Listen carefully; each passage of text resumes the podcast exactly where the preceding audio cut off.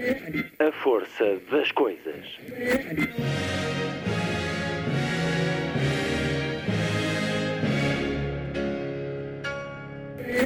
Welcome to the 109th last night of the proms.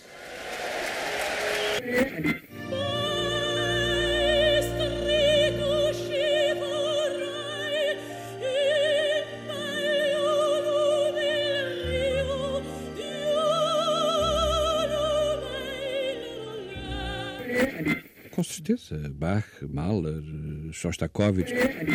Um programa de Luís Caetano.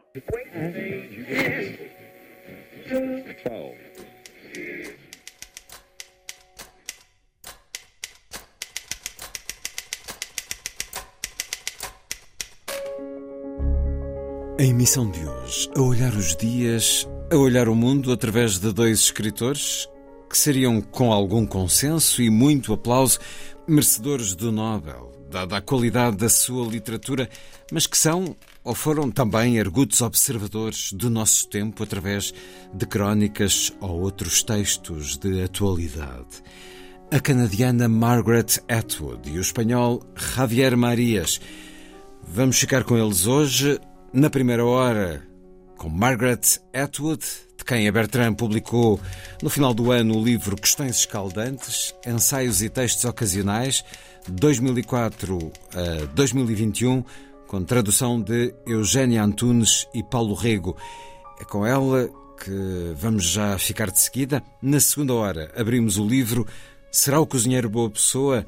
que acaba também de chegar às livrarias com a chancela Relógio d'Água. São as crónicas de Javier Marias no El País, 95 crónicas do escritor espanhol que nos deixou no último 11 de setembro. Livro com a tradução de Miguel Serras Pereira. Crónicas entre os anos de 2019 e 2021.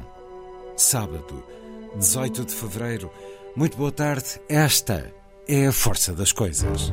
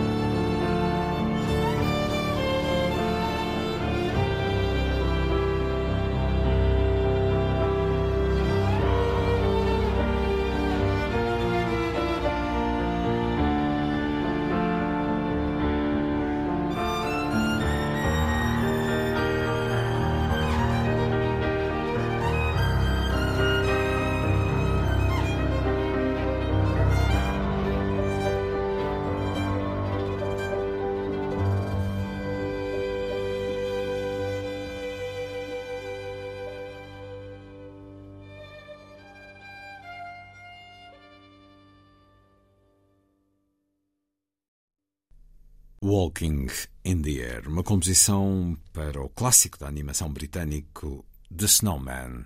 Música de Howard Blake na interpretação da violinista Esther Abrami com a pianista Anne-Gabrielle Douce.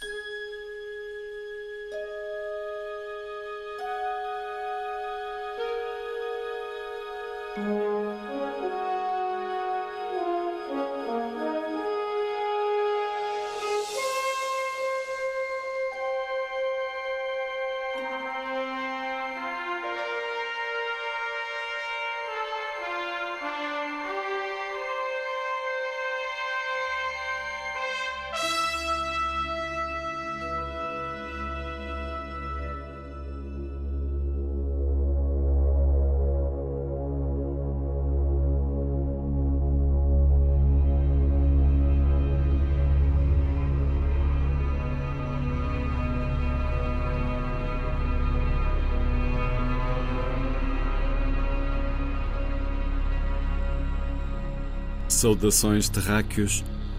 Estou muito contente por estar aqui convosco, mas tenho de admitir que muitos dos vossos costumes ainda me parecem bizarros. Não obstante a extensa pesquisa que fiz sobre a vossa espécie. Venho de um planeta numa galáxia muito, muito distante, que fica noutro género literário. O nome do meu planeta é impronunciável para vocês porque carecem das necessárias estruturas vocais o que nos levou durante muitos milénios a pensar que o vosso planeta estaria privado de vida inteligente. Mas traduzi esse nome, o mais aproximadamente possível, como Amalgamzix. Parece ser regra entre vocês usarem as letras Z, Y e X para nomearem planetas alienígenas, pelo que na minha tradução levei em conta essa regra. A forma física que temos em amálgamos e que seria intrigante, se não mesmo alarmante para vocês. Sem dúvida que nos veriam como um cruzamento entre um polvo, um enorme gastrópode nudibrânquio e um pimenteiro ao saleiro de mesa.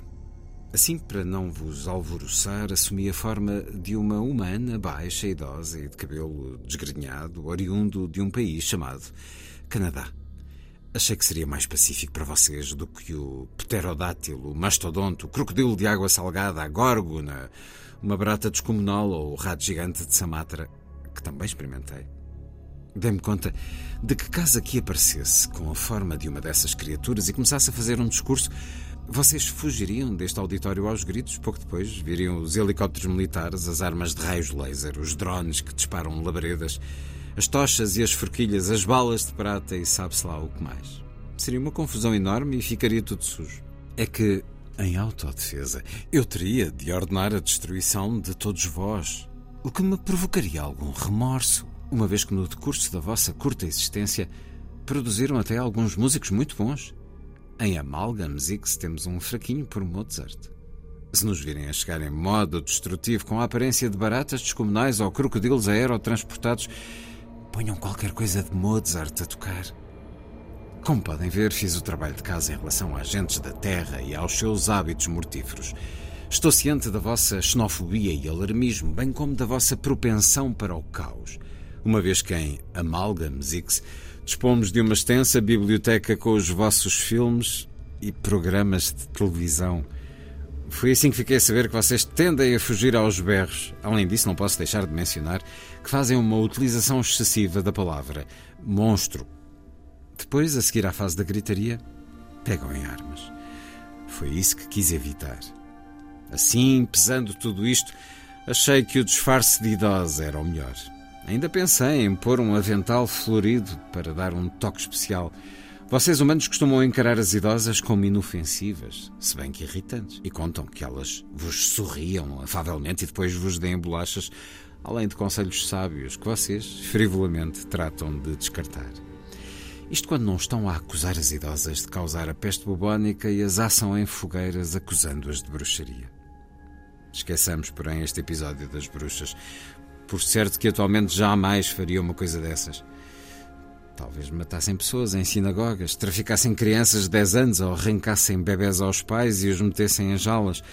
Ou então mas concentremos-nos nos aspectos positivos. Aqui estou eu, então, no meu disfarce de idosa, para responder à pergunta: o que são esses direitos humanos de que falam?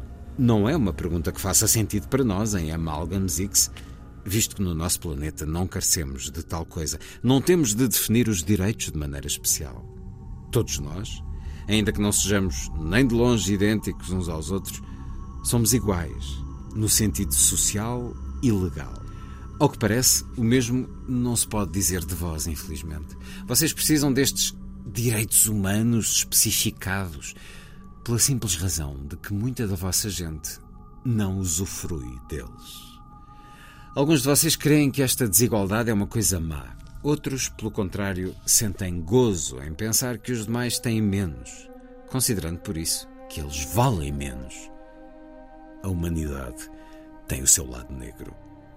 No entanto, não podemos sequer abordar esta questão dos direitos humanos em falta até termos feito uma pergunta ainda mais básica: a saber, o que são humanos? Esta pergunta tem várias respostas, dependendo da pessoa a quem a fazemos. Comecei por fazê-la a alguém chamado Hamlet. Há quem pense que este tal de Hamlet nunca existiu, mas ele parece ser mais conhecido e respeitado do que muitas pessoas supostamente reais. Portanto, tomo-o como sendo uma espécie de perito em seres humanos. Hamlet tinha o seguinte a dizer: Que obra de arte é o homem? Que nobre na razão, que infinito nas faculdades, no movimento e na forma, que admirável e preciso, como um anjo nos atos ou um Deus na apreensão, a beleza do mundo, a paragona dos animais, e no entanto, para mim, que é esta quinta essência do pó. Os homens não me encantam, nem as mulheres, embora com este sorriso queiras insinuar.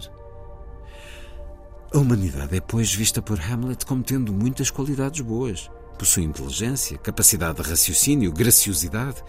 Leva a cabo ações angelicalmente virtuosas e poderosas e tem uma visão geral do mundo com traços divinos. E não só isso. O homem é também bem parecido e encontra-se no topo da hierarquia do reino animal. Hamlet nada diz acerca da inferioridade dos dentes humanos, mas pensando bem, não é dentista. No entanto, não obstante todas estas qualidades, os humanos são essencialmente nada mais do que pó. Assim sendo, não os acha muito prazerosos.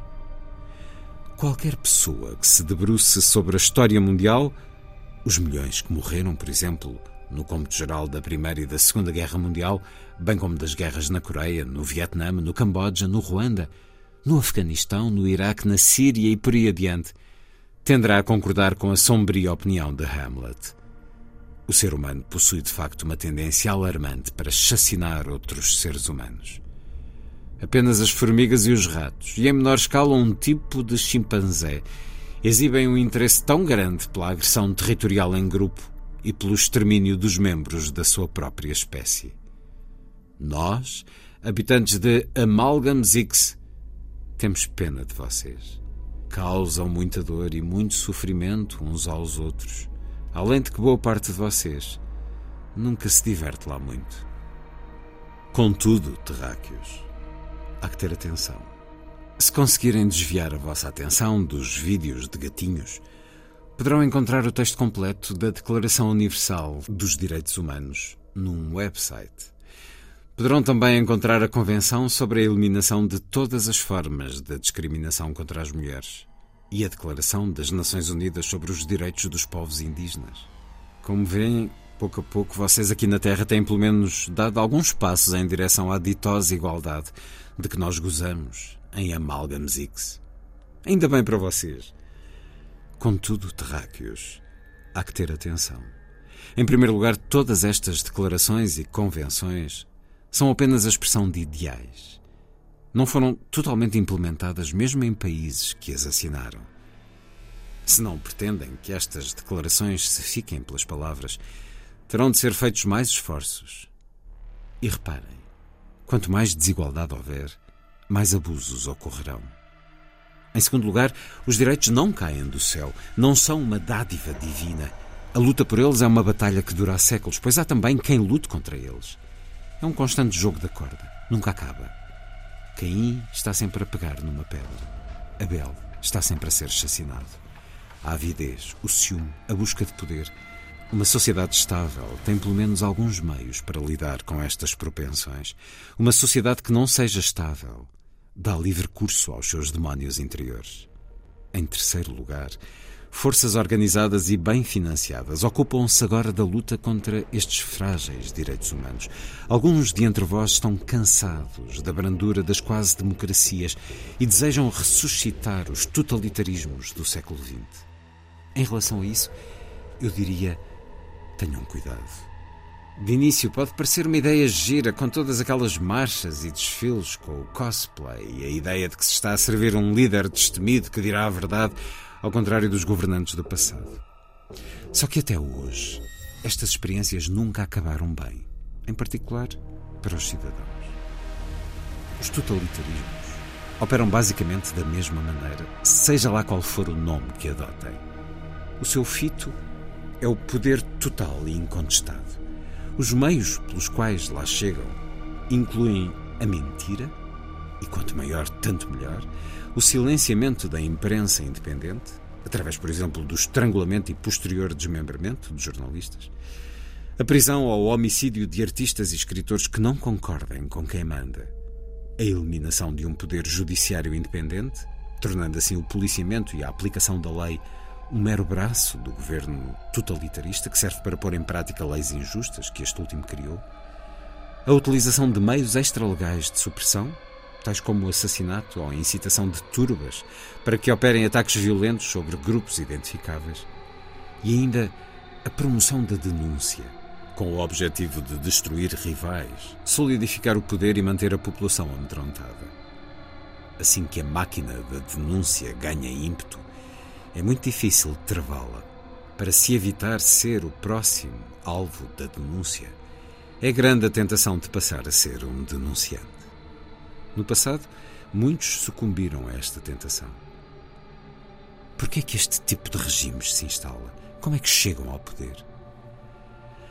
Começam por instalar-se em períodos de caos, habitualmente económico, e por intermédio de uma sensação de injustiça que prevalece na população ou numa larga porção dela. Tais períodos são propícios à anarquia, à violência coletiva, a linchamentos e a tribunais arbitrários, que costumam seguir-se numa altura em que as pessoas já não conseguem viver no caos, os senhores da guerra ou os homens fortes.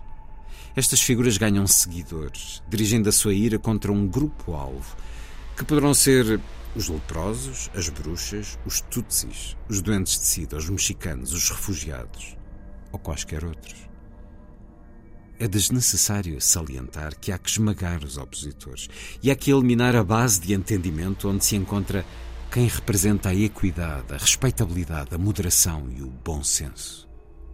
Afinal, de acordo com os homens fortes, quando aquilo que é preciso é uma crença radical e irracional, não há bases de entendimento possíveis.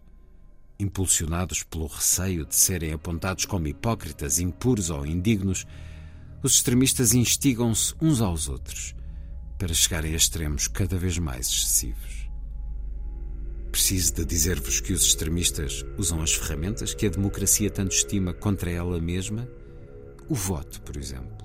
O voto é de veras útil quando se pode manipular as pessoas a votar num líder, para depois essa pessoa eleita usar o seu poder para subverter o sistema de eleições livres a quando da votação seguinte. Os extremistas tentarão também manipular aquilo a que se dá o nome de liberdade de expressão. O direito de exprimir opiniões políticas sem ir parar à prisão. O direito da imprensa de investigar e imprimir a verdade sem temer represálias. Presentemente, na América, são os da direita que proclamam a liberdade de expressão, o que, na verdade, não lhes dá o direito de dizerem o que quiserem. A saber, o direito do indivíduo de defender o seu bom nome contra mentiras danosas. Porém, a esquerda engoliu imbecilmente o isco lançado pela direita e afadiga-se a cancelar determinadas manifestações da liberdade de expressão de que não gosta. Há que ter atenção ao forjar tais armas, pois irão de certo ser usadas contra quem as criou. Para terminar, numa nota de esperança. Nós, amálgamos ixianos, adoramos notas de esperança. Direi ainda, terráqueos, vocês não vivem numa ditadura totalitária. Pelo menos para já. Por favor, evitem isso. Não precisam de avançar pela divisória senda da desconfiança e do ódio. Podem, em vez disso, tomar consciência de que são todos seres humanos semelhantes e enfrentar juntos os problemas que partilham. E olhem que problemas de monta para resolver. Não é coisa que vos falte.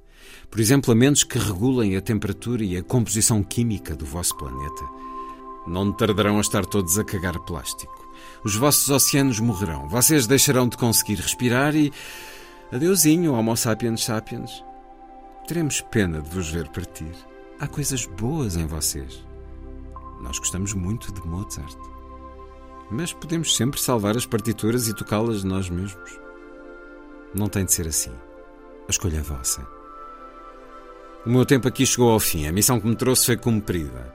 É que, como já terão percebido, isto nunca se tratou apenas de uma viagem de investigação. Desejamo-vos felicidades. Se tivéssemos dedos, faríamos figas.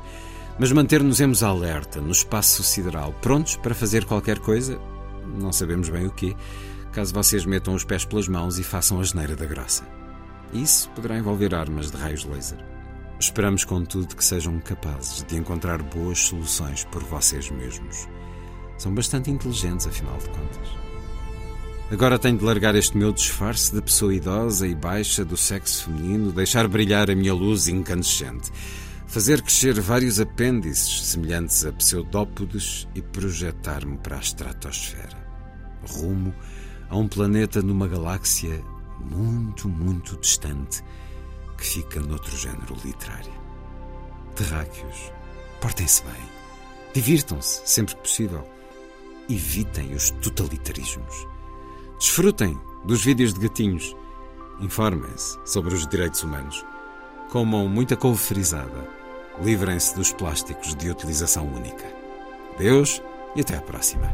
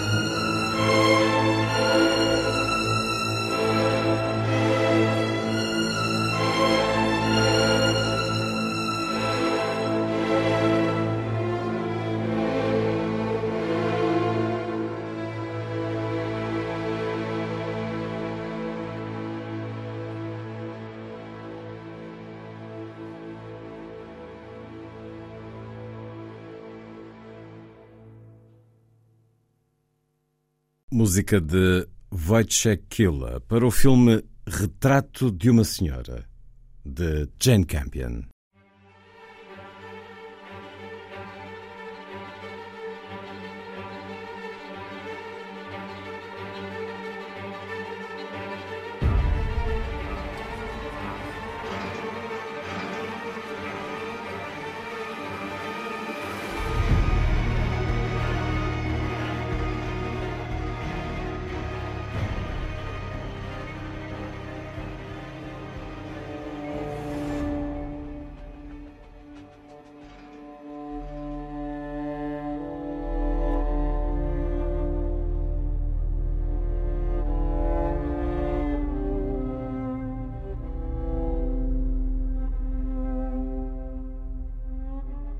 O futuro. Não a vida no além, mas o futuro real, aqui mesmo na Terra. Foi em tempos uma noção bastante atraente e prometedora. E quando foi isso? Talvez no século XIX, quando eram tantas as utopias que se escreviam e que previam um futuro radioso que demoraria dias até se conseguir enunciá-las todas ou talvez na década de 1930, quando não apenas as revistas de ficção científica, mas também as revistas comuns e ainda a Feira Mundial de Chicago de 33-34, sob o mote A Century of Progress, se empenhavam em prometer que tudo e mais alguma coisa viria a ser otimizado e tornado mais eficiente, incluindo as torradeiras. Ingenuamente, acreditamos que não tardaríamos a vestir roupa justa ao estilo de Flash Gordon, a usar armas que emitiriam raios e que andaríamos de um lado para o outro a deslizar nos nossos pequenos veículos voadores movidos a jato. Atualmente, vão aparecendo promessas semelhantes, embora tendem a focar-se na bioengenharia. Em breve, teremos a possibilidade de escolher os genes dos nossos filhos como se estivéssemos a escolher peças de vestuário. E nós próprios iremos poder viver, se não para sempre, pelo menos durante muito mais tempo do que hoje se vive. Depois há quem ache que seria uma boa ideia ter o cérebro convertido em dados, dos quais seria feito um upload. Seríamos como que disparados para o espaço, onde viveríamos para todo sempre numa simulação, mas sem corpo físico. A bem dizer, nem se notará a diferença, até que surja uma outra simulação que obriga a desligar da tomada ao servidor que nos mantém vivos. Para lá deste tipo de fantasias bem dispostas, por estes dias começamos a ter do futuro uma ideia mais do que um pouco ominosa. Em resultado do furacão Sandy, das mudanças climáticas, de uma nova sucessão de doenças originadas por mutações contra as quais os antibióticos já não são eficazes, do esgotamento da biosfera, do aumento do nível das águas do mar e dos níveis de metano na atmosfera, já não nos é possível imaginar o futuro como algo que, à semelhança de um mero passeio num jardim, se possa encarar com despreocupação. Afigura-se-nos mais como uma estafa através de uma região pantanosa. Depois, há também o apocalipse zombie, outra possibilidade situada no futuro. Este evento iminente parece ocupar bastante a mente das pessoas, pelo menos no que diz respeito ao mundo da cultura popular. Tal como a engenharia genética, o prolongamento da vida e o upload do conteúdo do cérebro este conjunto de comportamentos diz respeito à nossa relação com os nossos corpos e, portanto, à mortalidade. Algo que, sendo nós uma espécie com consciência de si mesma, sempre nos preocupou. Só que ao contrário. Ao invés de levar a melhor sobre a mortalidade, enquanto zombies, e também enquanto vítimas de zombies, seremos possuídos ou subjugados por esse estado.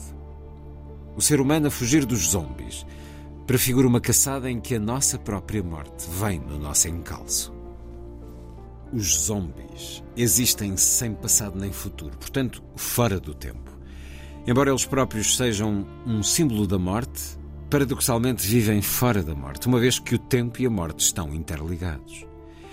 De um certo e estranho modo, os zombies são abençoados, mas não posso deixar de insistir no adjetivo estranho. Assim, o apocalipse zombie poderá ser uma fuga a um futuro real que justificadamente receamos, por causa das previsões, das alterações climáticas e do colapso social que assombram os tempos em que vivemos, na direção de um futuro aterrador que não é de todo real e que por isso nos consola. Na década de 1960, quando comecei a comparecer a sessões de perguntas com a presença do público, as pessoas perguntavam-me: quando é que se vai matar? Sendo mulher e poeta, nesses tempos assombrados por Sylvia Plath, o suicídio parecia ser um requisito. No início do movimento feminista, perguntavam: tem ódio aos homens? Depois, na década de 1980, as pessoas começaram a fazer perguntas sobre o processo de escrita. A partir de 1985, passaram a querer falar de A História de uma Serva. E o mesmo acontece agora. Parece que, no que diz respeito ao controle que o Estado exerce sobre o corpo das mulheres, eu terei acertado demasiado perto do centro do alvo. Ultimamente têm-me perguntado: há esperança? A minha resposta é: há sempre esperança. A esperança é qualquer coisa que nos é inata. Também é contagiosa. Onde houver esperança, haverá sempre mais esperança. Porque se sentirem esperança, as pessoas fazem um esforço. E um esforço é aquilo que no futuro todos nós iremos ter de fazer. Talvez seja esse o verdadeiro significado dos zombies. São como nós, mas sem a esperança.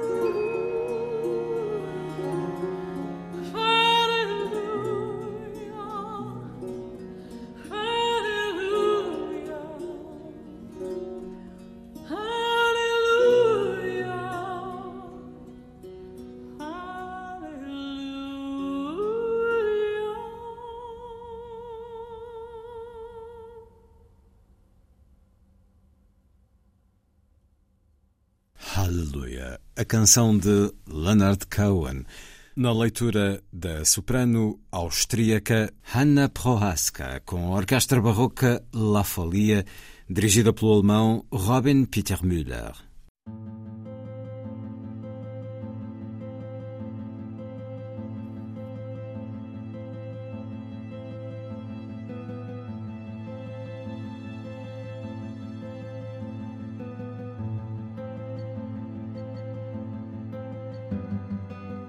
Parece que sou uma má feminista.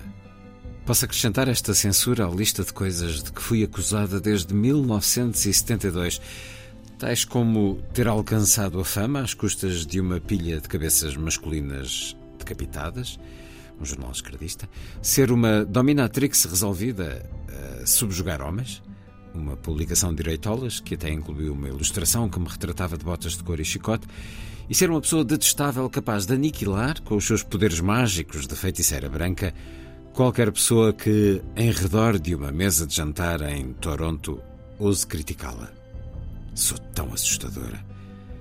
E agora, ao que parece, estou a levar a cabo uma guerra contra as mulheres. O que não é de admirar, tendo em conta que sou uma má feminista. Não só misógina, mas também capaz de fazer vista grossa face à violação. Aos olhos de quem me acusa, como seria uma boa feminista? Fundamentalmente, a minha posição é que as mulheres são seres humanos. Portanto, capazes de toda a gama de comportamentos entre o imaculado e o demoníaco que tal implica, incluindo os comportamentos criminosos.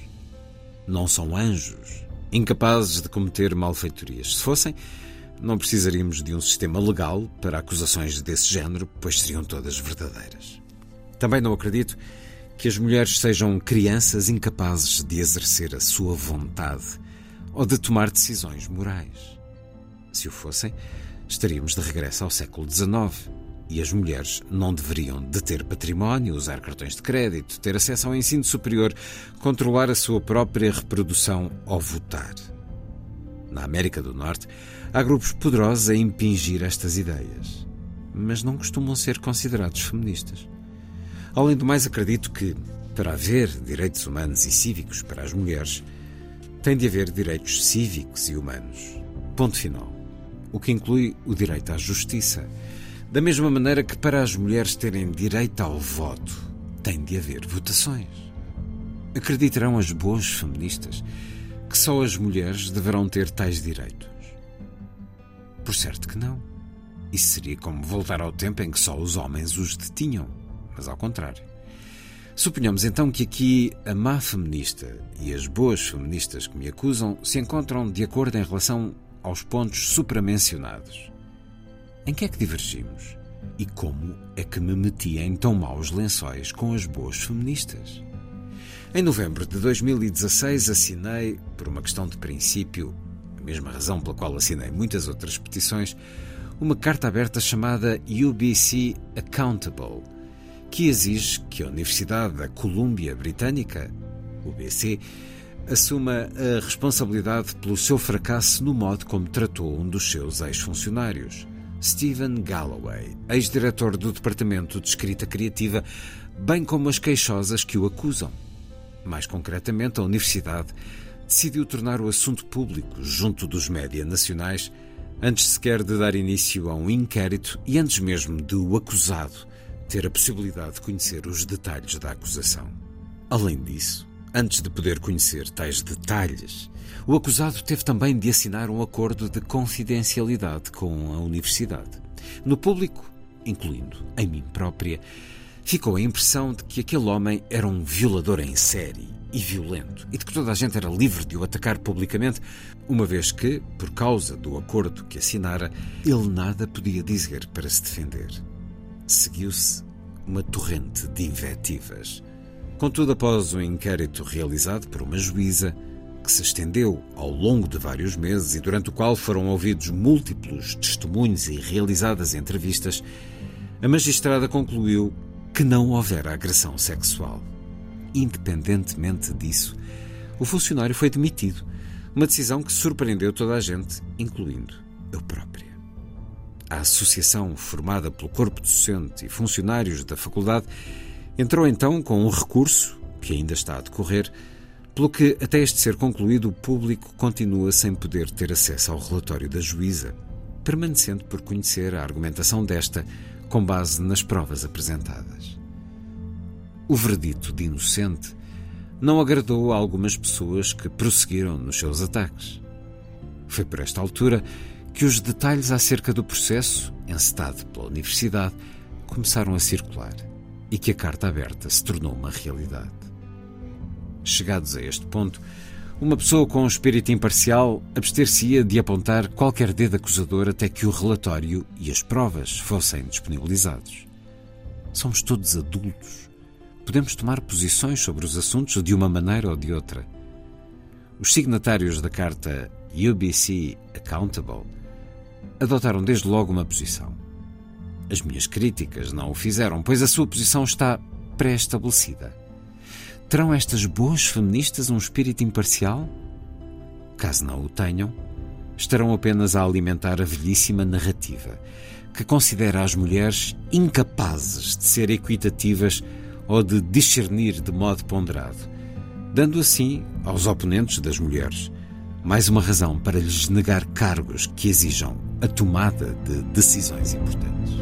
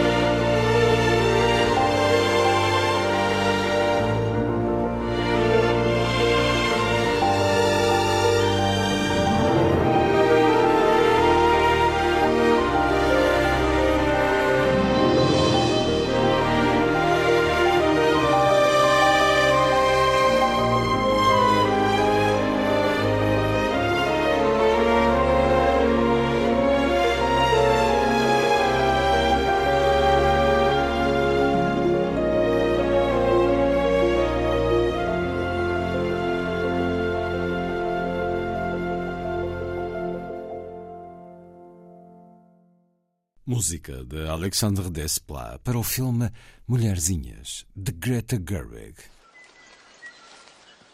The New Zealand pigeon is not all that much different from Australian ones. The saddleback, on the other hand, must have been established here for much longer, for it has changed so much that no one is quite sure what family it belongs to. The tui has similarly mysterious origins. No other bird has a costume to compare with its lacy cape and that little white throat bubble. Em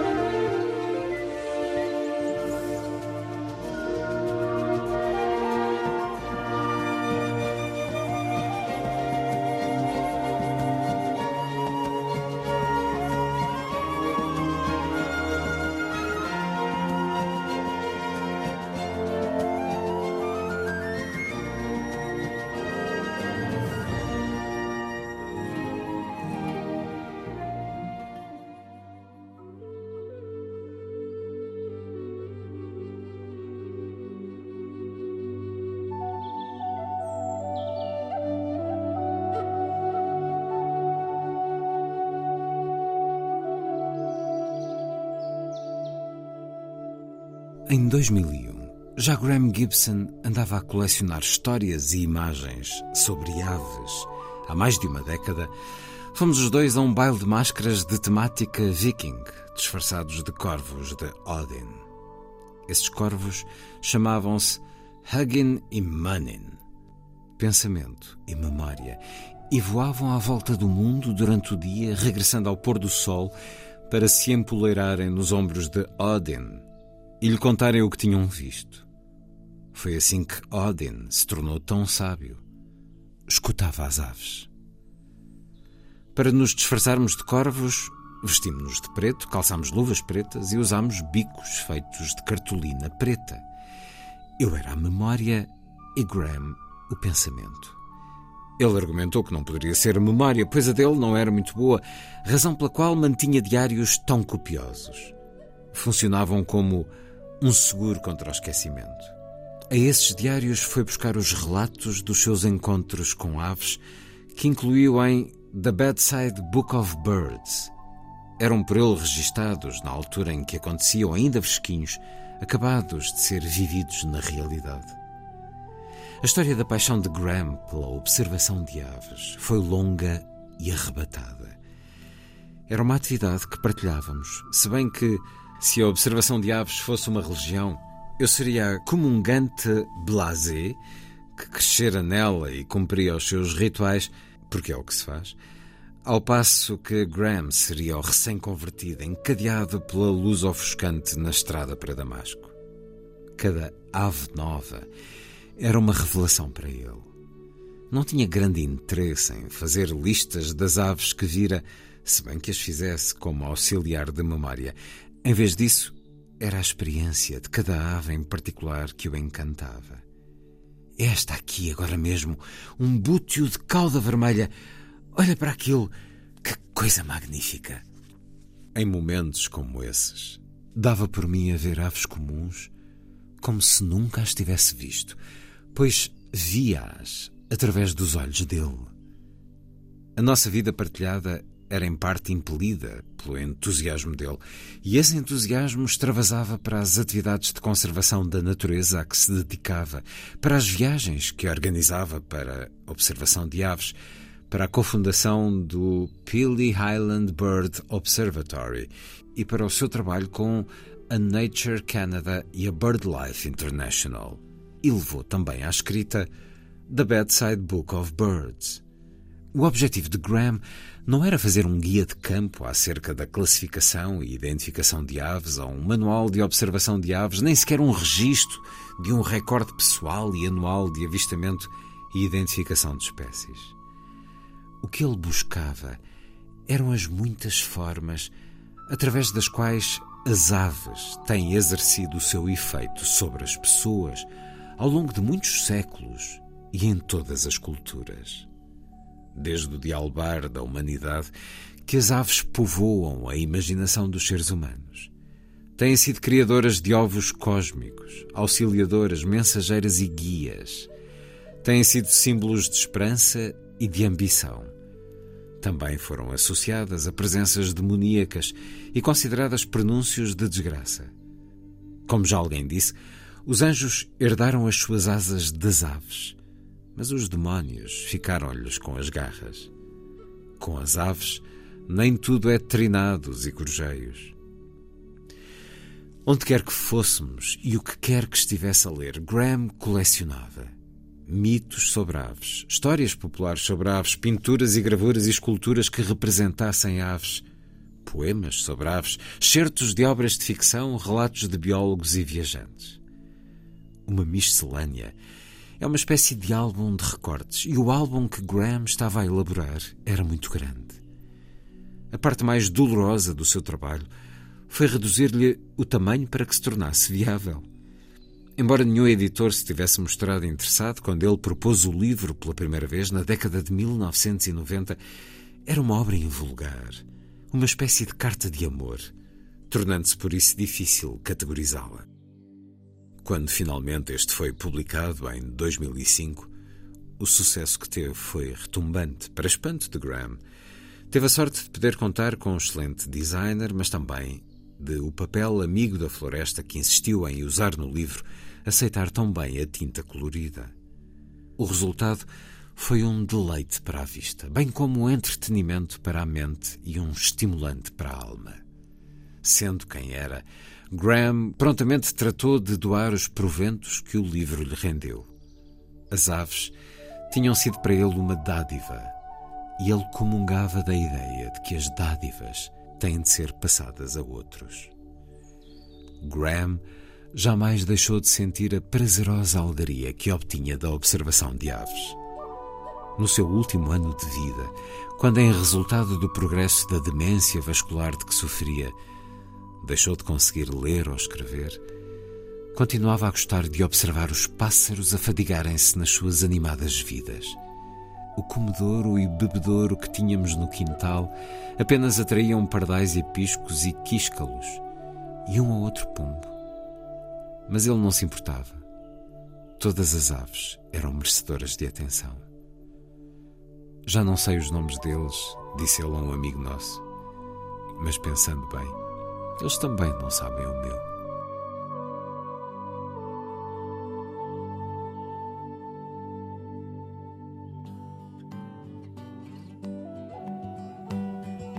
Blackbird singing in the dead of night. Take these broken wings and learn to fly all your life. Were only waiting for this moment to arise.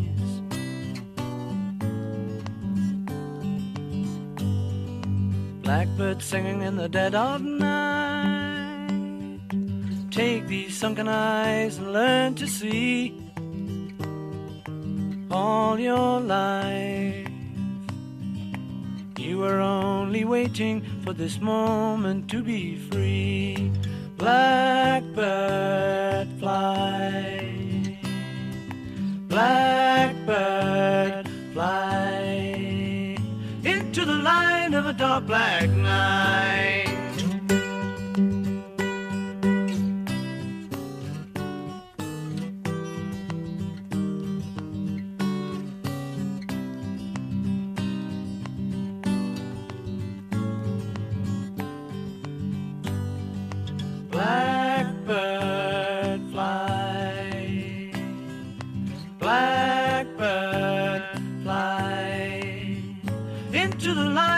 Dark black night.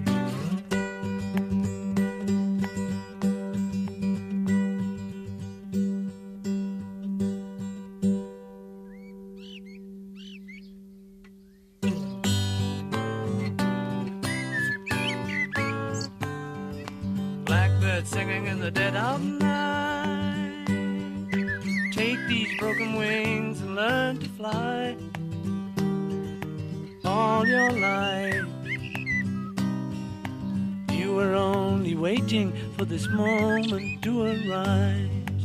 You were only waiting for this moment to arise. You were only waiting for this moment to arise. Blackbird, os Beatles. Ao longo da última hora, certos do livro Questões Escaldantes, de Margaret Atwood, ensaios e textos ocasionais 2004 a 2021, tradução de Eugénia Antunes e Paulo Rego, a edição Bertrand. Leituras de certos dos ensaios, saudações terráqueos, o que são esses direitos humanos de que falam? O mercado de futuros, histórias que contamos acerca dos tempos que estão por vir. Sou uma má feminista? E, finalmente, uma miscelânea aviária. Vamos continuar a olhar os dias e a olhar o mundo na segunda hora. Agora, com o escritor espanhol Javier Marias e o livro Será o Cozinheiro Boa Pessoa?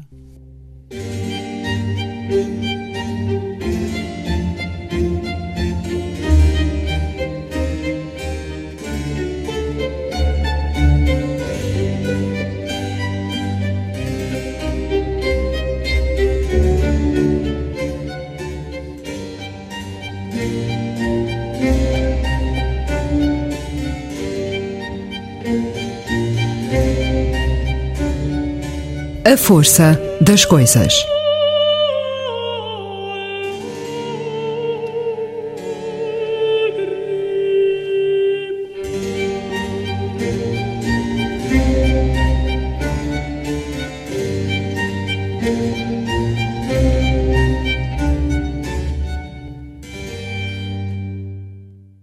Farewell to Stromness. Música de Peter Maxwell Davis, na interpretação de membros da orquestra Filarmonia.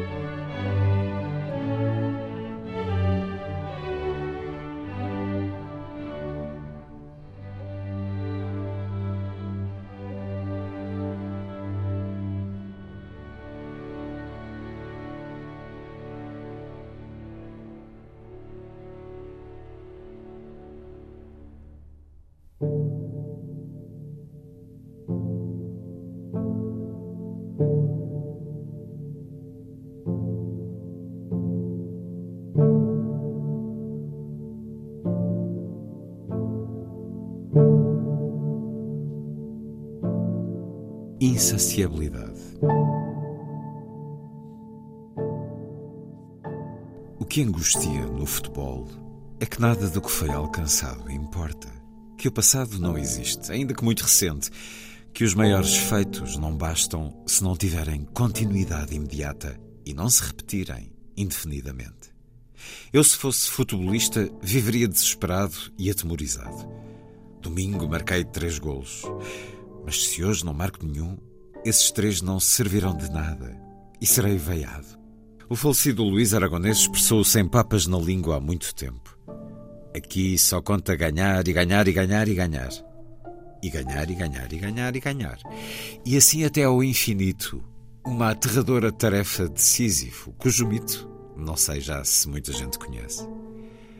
O que não era de esperar, no entanto, é aquilo a que poderia chamar-se a futebolização do mundo em todos os domínios. As pessoas têm cada vez mais a sensação de que tudo o que fazem é inútil, a não ser que o façam uma e outra vez, que continuem a fazê-lo. Se alguém presta um favor, por exemplo, rara é a vez em que acontece o mesmo que antes. Esse favor não se esquecia e a pessoa entesourava uma dose de gratidão por parte do favorecido. Agora é em mais uma armadilha que se cai. Quem fez um favor tem de fazer também o próximo, e outro, e o seguinte. Os precedentes contam pouco ou não contam. Estão no passado, e do passado, quem se lembra?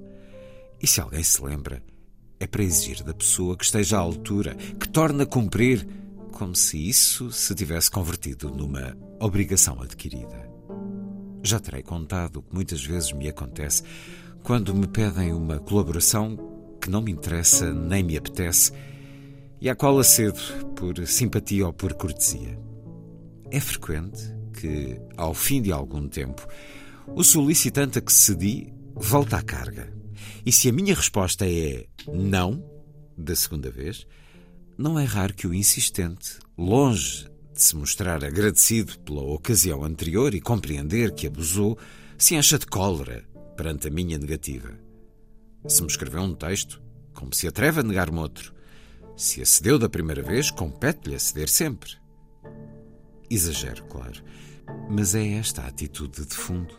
Coisa semelhante sucede em todas as atividades. O escritor George R. R. Martin acaba de publicar um volumoso romance, aparentemente uma prequela da sua famosa série. Desconheço a qualidade da sua prosa, pois nunca li uma linha sua, mas admiro sobremaneira a sua capacidade imaginativa após ver, pela segunda vez, seguidas, as temporadas da série A Guerra dos Tronos. Este homem completou já uma obra ingente que, nas suas versões literária ou televisiva, proporcionou prazer a milhões de entre nós. Numa entrevista recente, o pobre Martin queixava-se de que, assim que saíra o volumoso romance que requerera o seu esforço, não paravam de lhe perguntar: para quando a próxima entrega das Crónicas de Gelo e Fogo? Que assim deveria ter sido traduzido o seu ciclo mais conhecido como A Guerra dos Tronos. Muitos dos seus leitores não lhe têm em conta o que já fez, nem lhe o agradecem. Consideram-no pouco menos do que um escravo às suas ordens, que não deveria descansar. As suas ligas dos campeões já conquistadas não importam.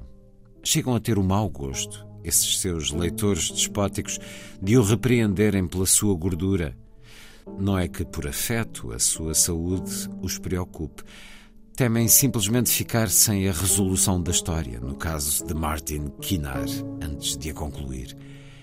É por egoísmo, sem ponta de gratidão, nem de estima. Trata-se de um facto generalizado. O caso deste autor é somente o mais extremo, dada a repercussão planetária da sua obra. Não se acredita a ninguém o que já pagou e com juros. Ninguém pode parar e dizer é já bastante e, além disso, cansei-me.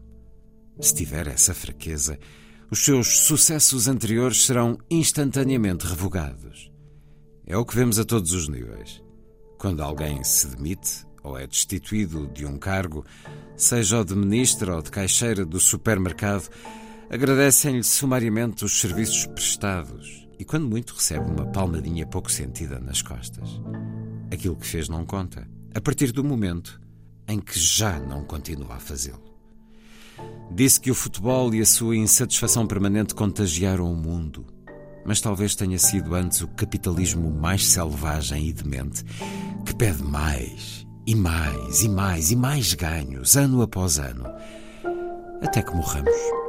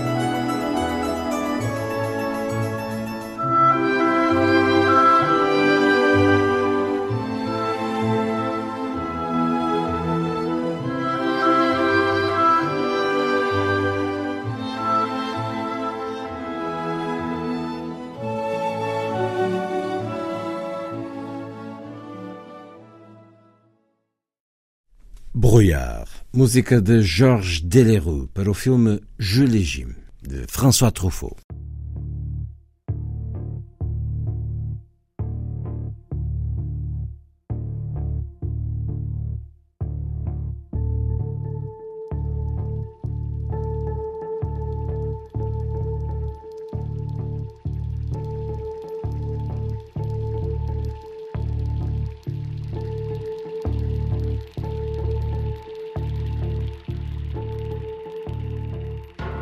A cruzada contra a imaginação.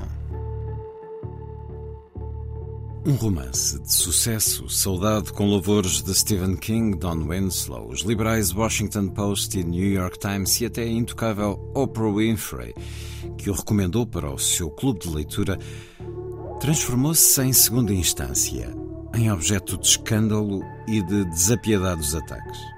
Por um lado, Há qualidade, excelente segundo os mencionados péssima segundo os detratores. Como não li, nem penso, nada posso opinar a tal respeito. O preocupante é que, por outro lado, as invectivas põem a tónica no seguinte: a autora Janine Cummins é branca, foi criada em Maryland e mora em Nova York, e o seu American Dirt relata as vicissitudes de uma mãe e do seu filho mexicanos que, perseguidos por narcotraficantes, se veem obrigados a atravessar a fronteira norte para salvar a pele com os padecimentos imagináveis. A escritora Miriam Gerber sentenciou: é um livro Frankenstein, um espetáculo torpe e distorcido, e enquanto alguns críticos brancos o comparam a Steinbeck, creio ser mais apropriado fazê-lo com Vanilla Ice. Li Steinbeck, mas não tinha notícia desse outro escritor chamado Gelado de Baunilha, por isso de novo me abstenho. A acusação mais grave é a de apropriação cultural. Essa enorme necessidade contemporânea que, contudo, bom, como todas, abre caminho de rompante. A prova disso, e o mais alarmante, é que há romancistas e artistas que interiorizam os argumentos daqueles que, na realidade, só querem impedir-lhes a criação livre. A própria Cummins, depois da controvérsia, declarou: Durante cinco anos resisti a escrever esta história porque não sou migrante, não sou mexicana e não sabia se tinha o direito de a escrever. Estou tentada a dizer que merece as descomposturas por pusilânime.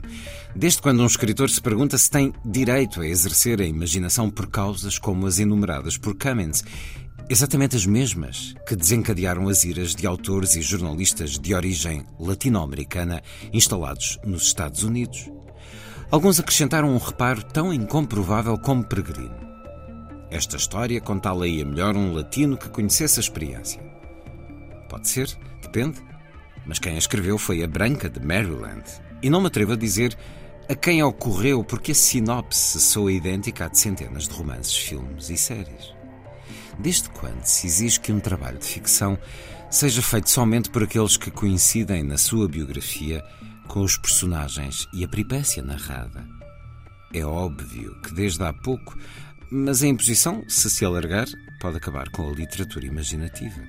O que por certo se vai já tentando continuamente, como se por fim se tratasse de obedecer a Platão com a sua proposta de expulsar os poetas.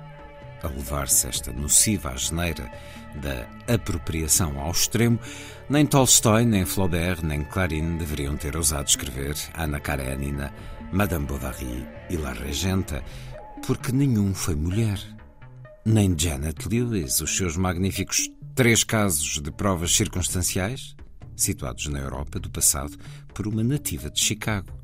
Shakespeare intrometeu-se em Verona com Romeu e Julieta, na Dinamarca com Hamlet, e não viveu a época do seu Júlio César.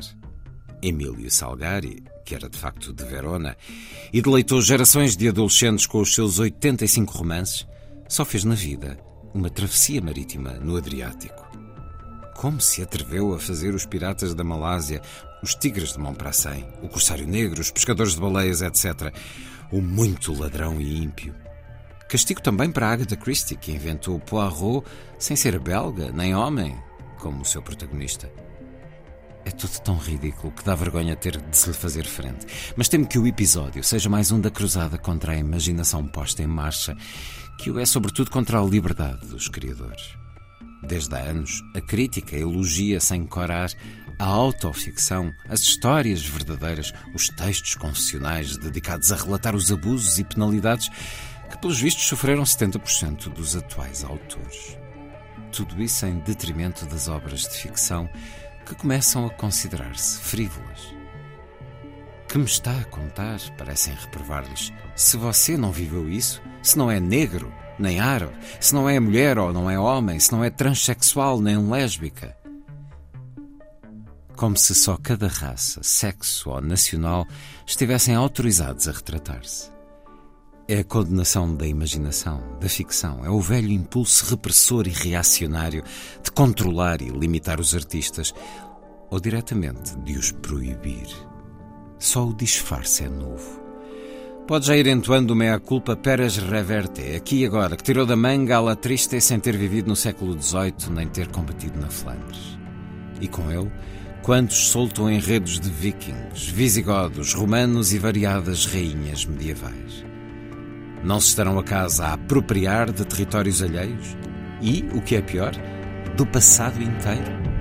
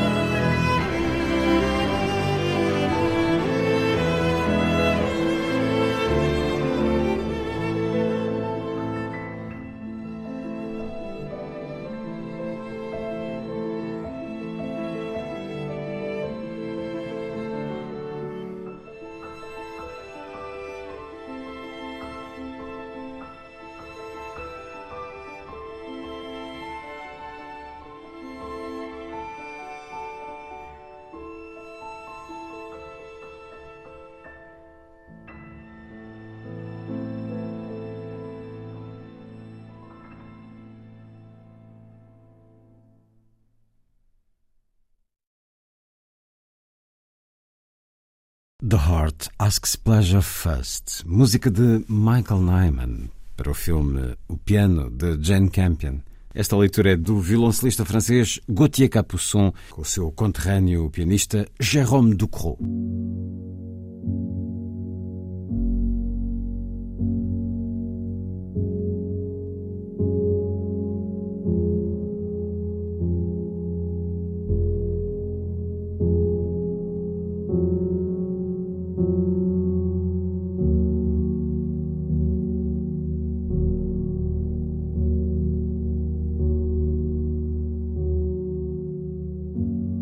Das parecenças.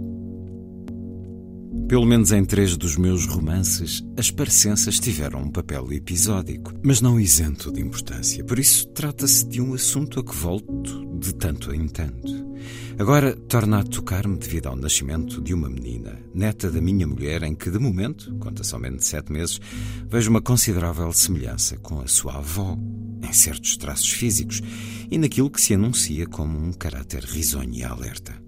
A sua filha, a mãe dessa menina, já se parece notavelmente com ela, a tal ponto que as pessoas as tomam por irmãs, em algumas ocasiões, quando as veem juntas.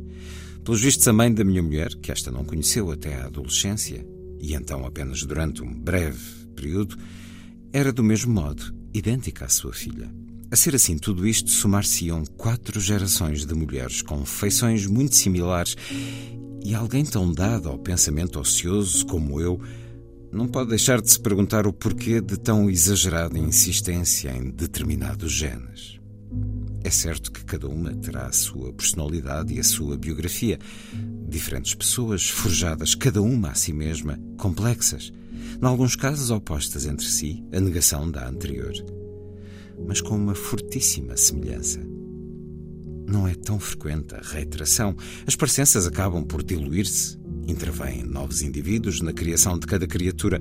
O prolongamento indefinido não costuma ocorrer.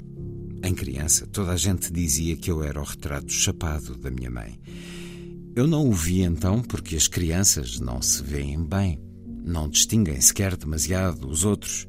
Lembro-me de ter acreditado durante anos que James Stewart e Gary Cooper eram o mesmo. Mais tarde acabei por vê-lo, e quando ela morreu, tinha eu 26 anos, no trajeto de carro até ao cemitério, via-me parcialmente no espelho do condutor e, após uma noite de dor e insônia, não conseguia deixar de pensar circularmente.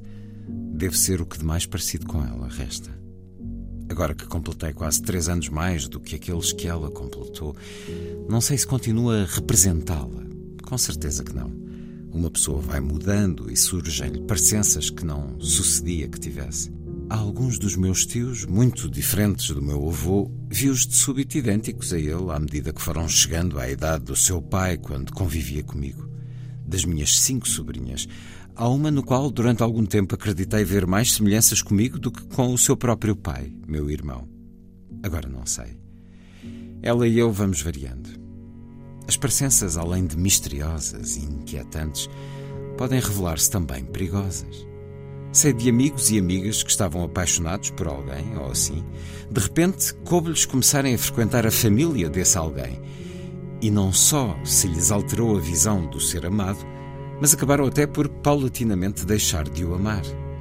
Conheceram um pai ou uma mãe com os quais o ser amado tinha parecença, e que não só pré-anunciavam a possível evolução desse ser, para mal, entenda-se, ou desalento, mas faziam com que aquilo que os meus amigos tomavam por peculiaridades do seu namorado ou namorada se revelassem como vulgares cópias ou contágios dos seus antecessores, de uns transmissores por vezes desagradáveis, antipáticos ou mal educados. Conhecer e estar com uma pessoa a sós, em si mesma, é muito diferente de a conhecer e estar com ela no seu meio original, no seu ambiente familiar, a tal ponto que pode impregnar sem remédio quem, até então, se amava com loucura e incondicionalmente. Por isso não entendo o suicida apego espanhol às famílias, às próprias e às políticas ou adquiridas. Cada novo membro costuma ser engolido por elas sem a menor consideração e os aterrados cônjuges ou pares opõem-se pouco, deixam-se absorver e fagocitar, quer lhes agrada ou não o terreno onde aterram. No que me diz respeito, consciente desse perigo, impus o menos possível a minha família, para não ser eu vítima desse injusto repúdio contra o qual não se pode lutar. Se alguém que gosta de nós nos vê subitamente como reflexo ou prolongamento de outro alguém mais velho que lhe dá nervos ou lhe cai pessimamente, se vislumbra o nosso rosto futuro num rosto envelhecido e por vezes amargo ou talvez embutado, numas feições que lhe repugnam ou causam decepção, não é difícil que, desgostado, se afaste da nossa companhia. Pode suceder o contrário, claro está. Pais ou mães tão encantadores, compreensivos e inteligentes e de físico tão agradável nas suas diversas idades que nos convidem a ficarmos ao lado do seu filho ou da sua filha ante a provável promessa de uma admirável evolução. Mas pelo simples não, eu seria partidário de suprimir todo o contacto com as famílias sobrevindas. Não vai acontecer que, por sua culpa, o nosso amado ou a nossa amada se nos tornem insuportáveis e os percamos.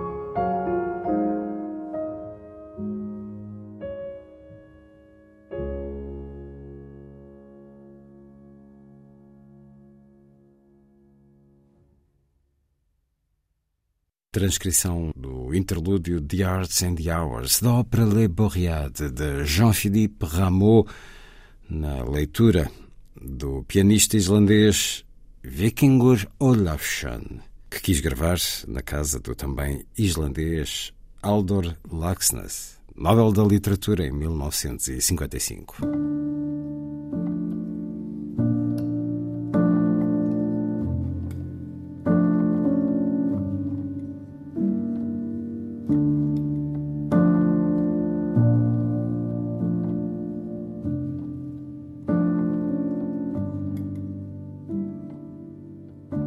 Será o cozinheiro boa pessoa?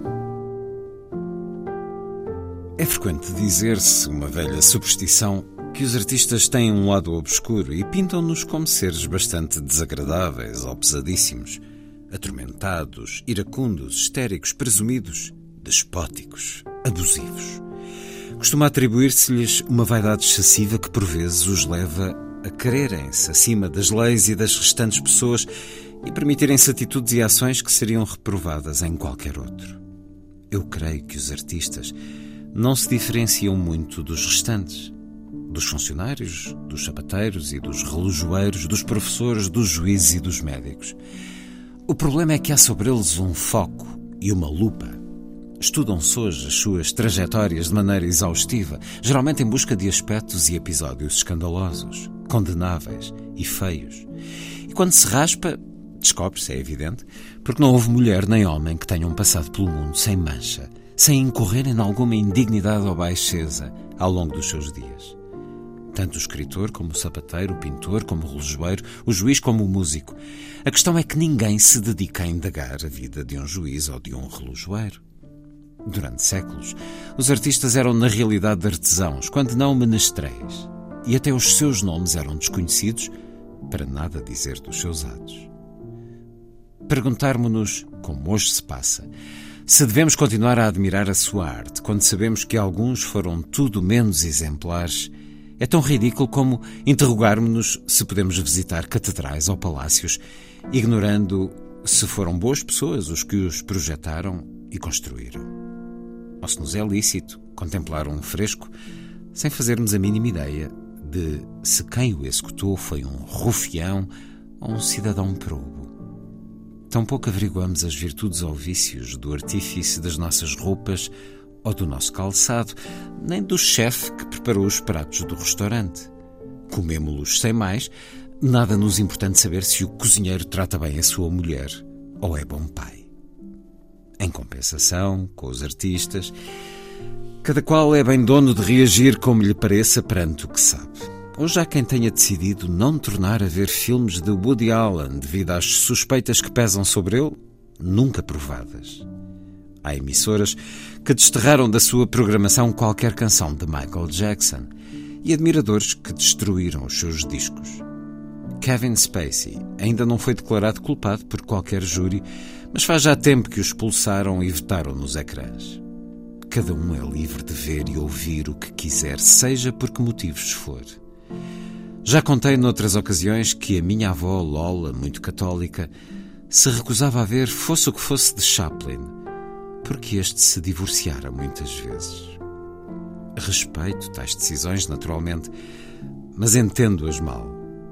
Uma coisa é a pessoa e outra a obra, que não está forçosamente tingida pelas piores paixões daquela. Tenho uma lista mental de indivíduos aos quais nunca apertaria a mão, pelo que sei deles, pelo que disseram ou fizeram. Se ele estivesse vivo, não cumprimentaria Michael Jackson, talvez, mas não me privo de escutar as suas magníficas canções.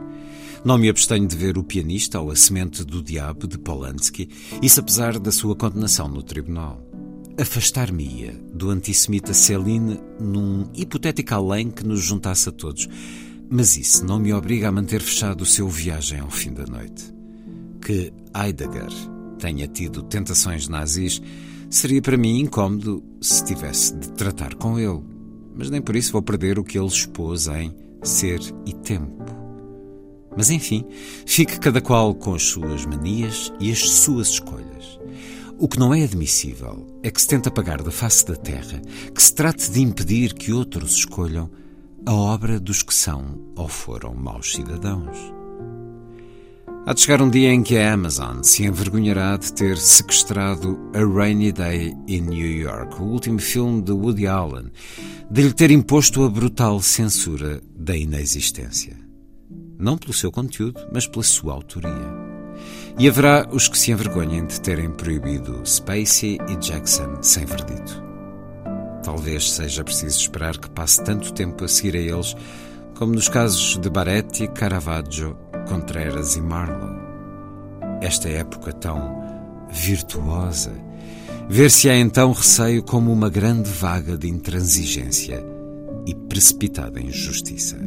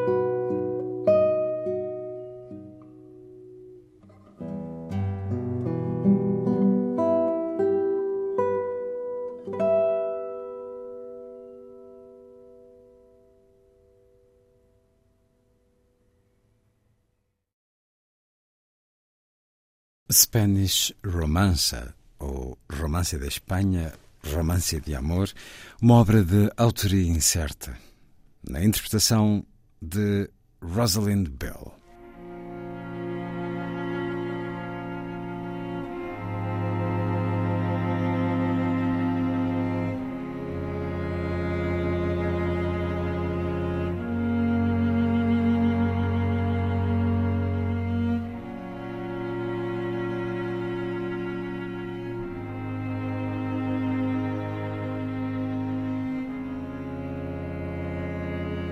Pulsações dessa mente. A sensação é subjetiva e, portanto, enviesada ou falsa, mas a que me domina nestes primeiros meses do ano é melancólica. Estão a morrer pessoas admiráveis, ou pelo menos estimáveis. Cada vez temo mais ver as necrologias. De facto, não gosto que desapareça ninguém, por assim dizer, da minha época, o que significa somente que eram indivíduos que aqui estavam desde que guardo memória ou desde a minha juventude. Até aqueles que me caíam mal, lamento que deixem de estar no mundo, acostumado. Não o lamento se se trata de ditadores que fizeram sofrer demasiados, ou de assassinos sem escrúpulos, ou de seres venenosos e daninhos. Mas se se esfumam aqueles que me provocaram prazer, ou iluminações, ou emoção, ou me ajudaram a pensar, ou me divertiram, a desolação impõe-se-me e sei que me vai faltar a sua companhia. E que alguns tenham gozado de muito longa vida não é senão um muito leve consolo expresso neste simples pensamento. Sim, podia ter sido pior. No entanto, não deixa de ser um desastre. Recentemente sucedeu-me com George Steiner e com Kirk Douglas, que alcançaram respectivamente 90 e 103 anos. O primeiro, Steiner, deixa as suas brilhantes ideias e reflexões para sempre. E o segundo, Douglas, as suas vibrantes interpretações. Claro que para sempre é uma expressão cada vez mais absurda, tendo em conta a celeridade com que hoje se suprimem os factos e as recordações. Em numerosas ocasiões disse que a posteridade pertence ao passado. É um conceito antiquado, desprovido de sentido, num tempo que devora as marcas dos que já não estão presentes para as renovar. A Terra não foi nunca tanto dos vivos, assambarcadores e egoístas. Reclamam para si todo o espaço, não consentem que os defuntos lhes tirem um ápice de protagonismo, salvo na hora de comemorar um centenário e coisas assim, porque estas se prestam ao seu destaque. Aqui exibem tudo o que sabem de Galdós ou de quem cai. A George Steiner escrevia em 1979, deslumbrado pelo seu Depois de Babel, ensaio fundamental para qualquer escritor ou tradutor, e eu então ainda traduzia. Respondeu-me com cortesia e não quis incomodá-lo mais. Mais tarde, em 1987, parece-me, ouvi-lhe uma conferência num seminário de Cambridge, no qual também intervieram uns ainda jovens, McEwan e Ishiguro, P.D. James e Angela Carter. A sua exposição versou sobre os livros não escritos, ou perdidos, ou queimados. A minha recordação é por força tenue, mas Steiner afirmou que a escassa obra do alemão Georg Büchner, morto aos 23, permitia conjecturar que, a ter chegado aos 52 de Shakespeare, o teria superado. E que não era ocioso imaginar o que Büchner não escrevera. Um dos prováveis cumes da literatura universal jazia no reino do inexistente, do malogrado, num território fantasma a que me referi por vezes como As Negras Costas do Tempo, adaptação de uma citação de Shakespeare. Também falou da primeira versão de Os Sete Pilares da Sabedoria, de T. Lawrence, ou Lawrence da Arábia, que este pousou na prateleira de uma cabine telefónica da estação de Paddington e esqueceu depois de feita a sua chamada, o tipo de coisa que nos sucedeu a todos, ainda que com objetos não tão insubstituíveis. Quando se deu conta e voltou atrás, não havia rasto do exemplar único. E os pouquíssimos que o tinham lido asseguravam que era muito, muito superior ao que teve de reescrever e conhecemos. O extraordinário daquela conferência é que Steiner, que dissertava sobre o nunca escrito e o nunca legível, sobre o que não pode fazer parte da nossa herança, seja de que maneira for, nos manteve aos ouvintes numa espécie de transe durante uma hora. O que contava e como o fazia, as suas digressões e especulações eram tão apaixonantes que tive a sensação de estar a assistir a uma revelação sobre o caráter profundo da literatura e da escrita, e, portanto, também da leitura.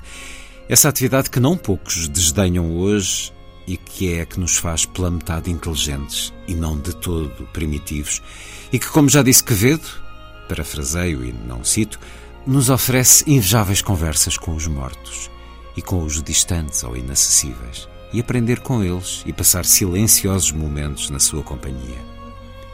Steiner viveu muitos anos e utilizou-os sem desperdício. E podemos continuar a conversar com ele indefinidamente. É uma sorte incomparável. Fez um livro precisamente sobre os que não escreveu por falta de tempo ou de forças ou de atrevimento. Mas o que sim nos chegou é muito mais amplo. Não devemos queixar-nos nesse aspecto. Tanto dá, todavia, que a sua mente já não esteja aqui e tenha parado definitivamente. Alguns vivemos-lo como uma desgraça e um abandono. Para nós, o mundo ficou um pouco mutilado. Embora a maioria da população não saiba nem vá saber de Steiner e não a preocupem as pulsações dessa mente, e nunca as vá aproveitar. As minhas desculpas pelo tom crepuscular desta coluna, mas que querem nestas circunstâncias?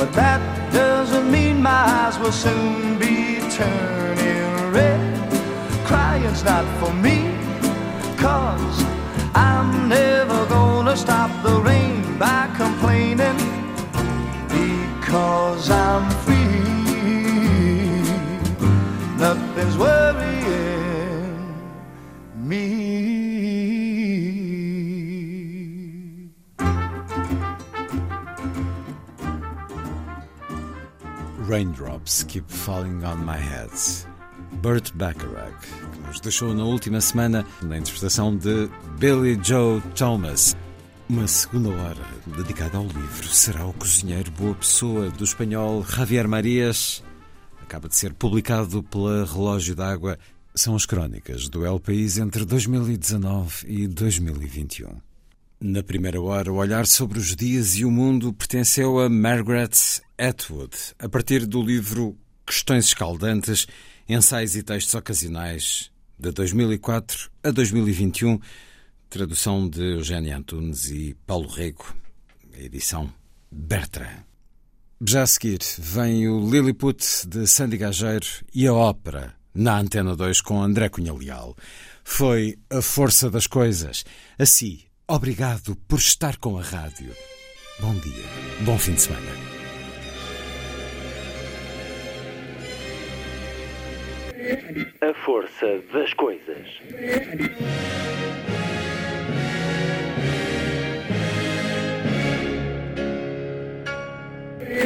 Welcome to the 109th last night of the problems.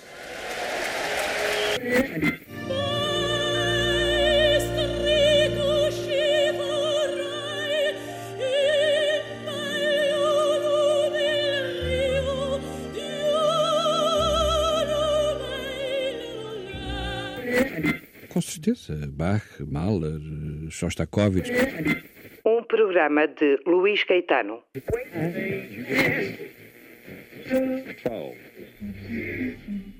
Diz Lilliput.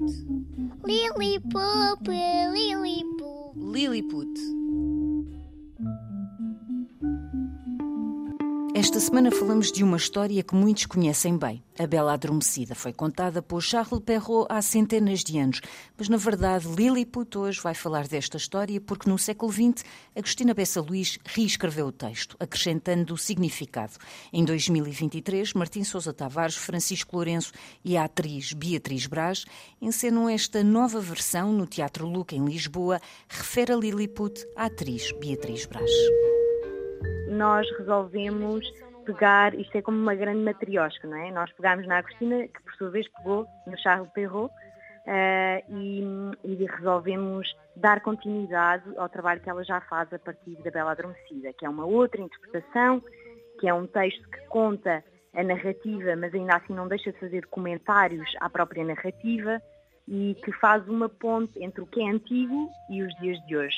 E, portanto, tem uma interpretação sobre aquilo que é esta, esta fase de sonolência, não é? este sono da bela adormecida, como, por exemplo, um período de infância uh, que temos para experimentar na imaginação aquilo que queremos ser no futuro e para pensar as escolhas, as escolhas que queremos uh, ter.